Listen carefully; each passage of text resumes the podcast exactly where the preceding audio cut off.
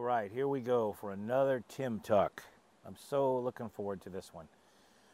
You know, I, I've recently been preparing to write a, well, I am writing a book on nature awareness, and it's kind of morphed into kind of an overall book about awareness of nature and thoughts about it.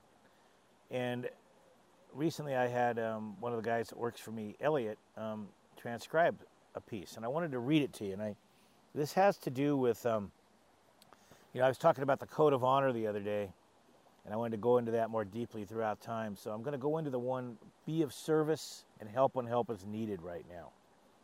And think about that. Only to nature right now. I'm, I'm applying this for this talk, this Tim talk. Help when help is needed and to be of service.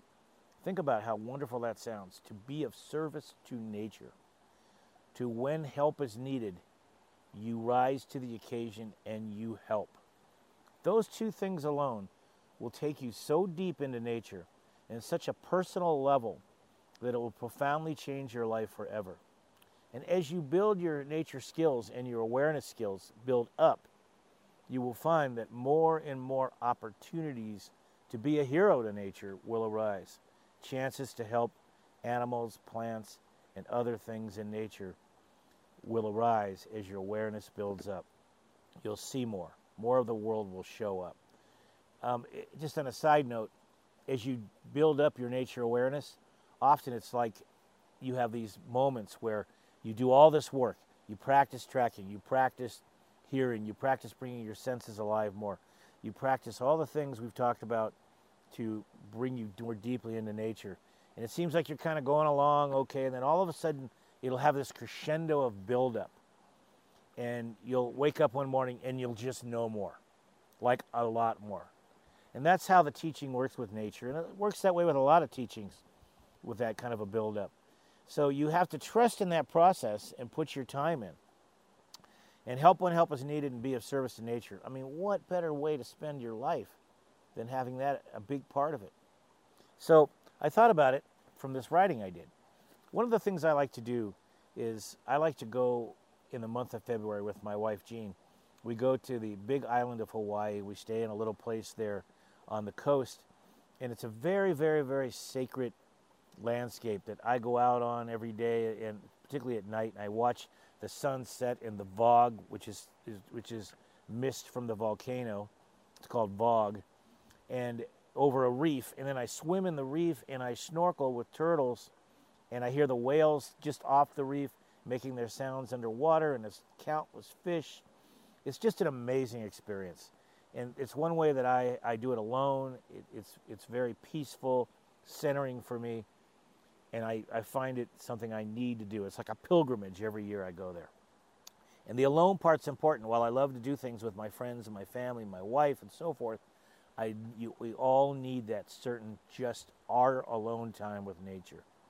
And that's again where help when help is needed can come in. Um, so, one thing that comes up there is there's these turtles, usually about five or six of them, that every day sleep up there. Um, they climb out of the water and they sleep for the night um, on the gravel. And I've, I feel very protective over them because there's certain people over there that would be happy to grab them, put them in their car, and eat them. I know it sounds terrible, it's true. So I watch for them, and I've had to stop a couple of people from messing around with them and educate a few people and so forth. And in the process, it's, it's brought me closer to the turtles. I, I get to know them personally. The other thing that happens when I'm on the big island of Hawaii, and this happens on all the islands that I go to, is there's these crabs. I don't even know their name. I'm, I do not even care that much that I know the name. They're little crabs that live on the beaches, and they dig holes down, and they go into there and they hide, and they come out and they wander off a little ways from the hole, and they eat their food, different debris from the ocean, dead fish, crustaceans, insects, things that have washed up, and then they get scared, they run back down in. And they're awesome beings. And what I've noticed so often is how people never see them. And they're all over. There could be a hundred people on the beach, right there, and, and they'll be wandering around and they hardly even notice them. The crabs are always looking though at them. But the thing that always confused me and saddened me is so many people step on their holes and crush them in when they're in the hole. And I've always wondered, well, what happens? So here's a little thing I wrote for this upcoming nature awareness book that'll be out sometime next year in August. And here's it's called The Crabs. I love the beaches of Hawaii, especially the unique crabs that dig holes in the sand. The crabs dig tunnels and create a cavity at the bottom. I love watching them. It's clear they love watching me. Yes, crabs can love. It's true. It's in their own way. They entertain me endlessly and never hurt me in any way. One day I was lying on the sand on my back and I felt a pressing. It dawned on me that a crab was trying to move me. So I moved. I was it was the right thing to do. I moved for the crab. Imagine I'll just deviate from the story for a second. Imagine how good he must have felt or she at being able to get that big monstrous human to move so he could get out of his hole.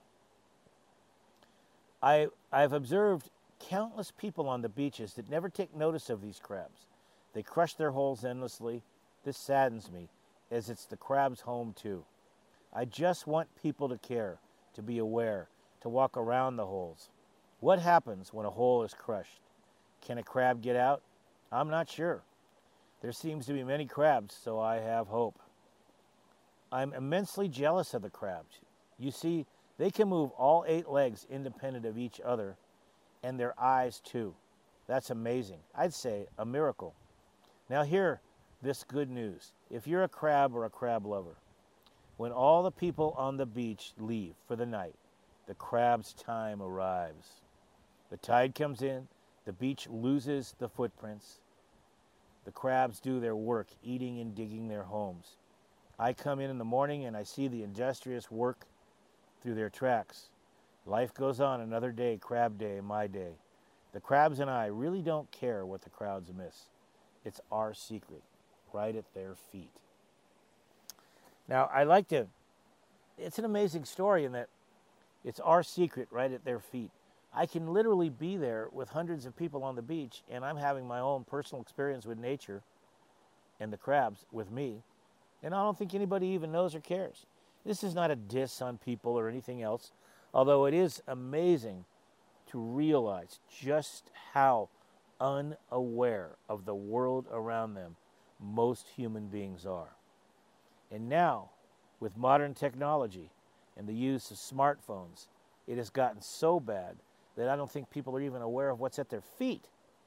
They're, they're more aware, literally, sadly, they're more aware of if that cell phone buzzes and if somebody's contacted them or something like that. And I know there's it's a balance for all this, and we have to figure it out as human beings. But man, I think the the development of this technology, this modern technology, has hurt the human ability to connect deeply with nature. We've it's made it more difficult, and it's done it. It's been very silent the way it's done it. It's just kind of snuck into our lives and taken over and most people don't even know what they're missing. So it's learning to live in balance, right? Live in balance with the technology, the cell phones, the smartphones, the computers. Live in balance with nature. Live in balance with our bodies, right? It's a great teaching. It always comes back to how do we live in a good way so that the rest of the beings that live on our planet and our earth itself can also live in a good way so that we can all win whether it's our best friends, our community, the spider in our room, the mice living at our feet, the dogs down the street, our friends, you know, you name it, whatever it is, we all have to learn to live in balance. Or the opposite is just not a good way to live, and it's not a sustainable way to live. So that's something that we can always learn from nature. Now, back to being of service to nature and help when help is needed. There's so many ways to do this, guys, and it makes you feel so good. First of all, you have to be willing to help. Second, you've got to be able and willing to see what's needed, or to hear what's needed, or to feel what's needed. Otherwise, you'll pass a thousand opportunities that were just screaming to you in different ways, but you didn't do it because you missed it. So there has to be a willingness that comes from you and then an awareness of what's needed. And then you got to get off your butt and do it. You got to do it. You got to stop and do it. And I've noticed with human beings today so much, We're always so busy. We never have time for the journey in between point A to point B. We always got to get somewhere. We always got to do something. We always have to be some something, and we we we miss the world around us. It's so sad in so many ways.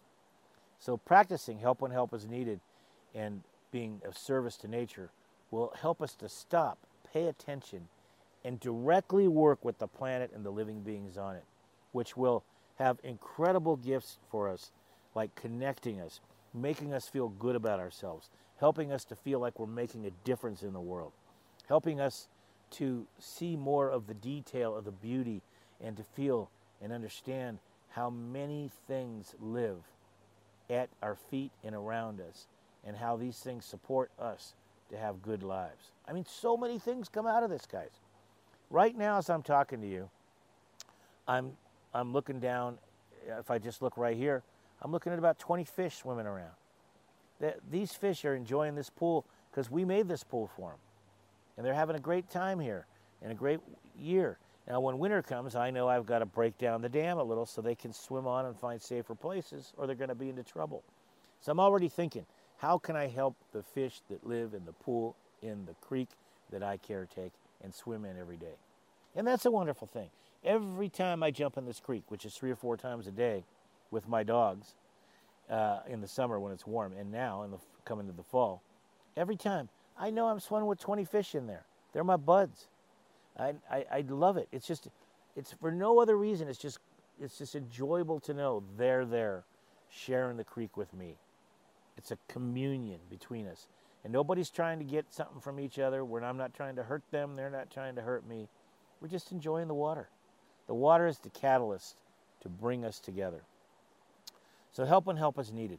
The greatest teachers of all are insects. Just today, I was uh, uh, I noticed uh, an, an, insect walking on some, somebody's collar who was working in our yard. I grabbed it and took it off because it was going to get smashed, and I realized it, it, was a larvae of a ladybug beetle, a lady a, a ladybug, and I put it on a bush, and I know it's going to hatch out now. You know, I've got spiders that in my office. I try to let them live in there. I don't, you know, I don't want a hundred thousand spiders in my office, but a few here and there. Let them help catch some of the flies that come in, and I get to enjoy watching them. Everybody benefits. There's countless plants that need trimming, or uh, you got you, if you're walking along, if you step on them, fluff them up and help them up. You know, there's there's animal holes get covered, un, unearth them and let them have their space. Um, I could just go on forever on all the ways you can help nature. But I want, uh, more than anything, I want you to discover it. I want you to look for ways. And when you participate, when you do, you will feel more connected and engaged, and life will be better for you. All right? So I'll finish this talk with this. Think of all the ways that you can help nature and animals. Write them down and get out in the woods and start to do them.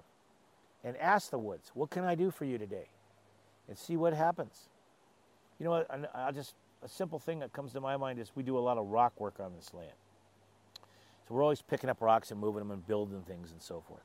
Now, when we build these cool rock walls and things, they become endless homes for lizards and different animals that crawl through them, birds that hide in there for safety. But the greatest gift of all that comes from the rock work is when I've told all my students when you pick a rock up and there's an ant nest under it, you gently put it back you gently put it back. The ants have made their home there. They take priority. Find another rock. Another thing I do is I create wildlife habitat in my yard. Like I feed birds, and I, I feed them in different stations, and I feed a variety of food, and then I plant plants that are healthy for them, that provide a lot of berries and things, and I plant plants that are there for cover for them so they can hide from predators. So there's that part of it too. The earth caretaking part where you you, you don't just help when help is needed, but you actually add something that helps in a bigger picture. And then the beauty of that is I get to sit in my front yard and walk around all day in it and have endless birds, migratory and local, share my space with me. I live in a bird sanctuary. I get to see them all the time. You know what a gift that is alone? I mean, most people have to go bird watching to find birds of any great amount. I've got hundreds, if not thousands, every day in my yard hanging out with me, spending time. You know, so it's sky is the limit. The only thing stopping you is you. So get out there and help nature whenever you can. Enjoy it. Ho.